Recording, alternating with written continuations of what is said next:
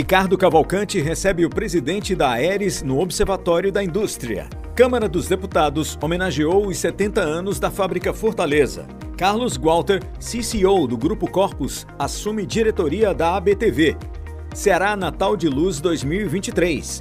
Gratidão e magia iluminam Fortaleza. Aprovado o relatório de Luiz Gastão sobre isenção fiscal para atletas. Crescimento do varejo, alta de zero vírgula seis por cento em setembro, diz I B G E. Indicação de Paulo Piquete para o Banco Central recebe reações divergentes. Nova carteira de identidade nacional é adiada para dois mil e vinte e quatro.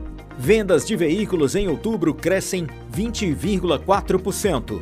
Microempresas geram setenta e um por cento dos empregos de janeiro a setembro de dois mil e vinte e três. Prótese neural restaura movimento em paciente com Parkinson. Mudanças na alienação fiduciária e hipoteca. Custos ocultos na agricultura atingem dez trilhões de dólares. Crédito bancário cresce moderadamente. B N D E S impulsiona leasing de ônibus elétricos.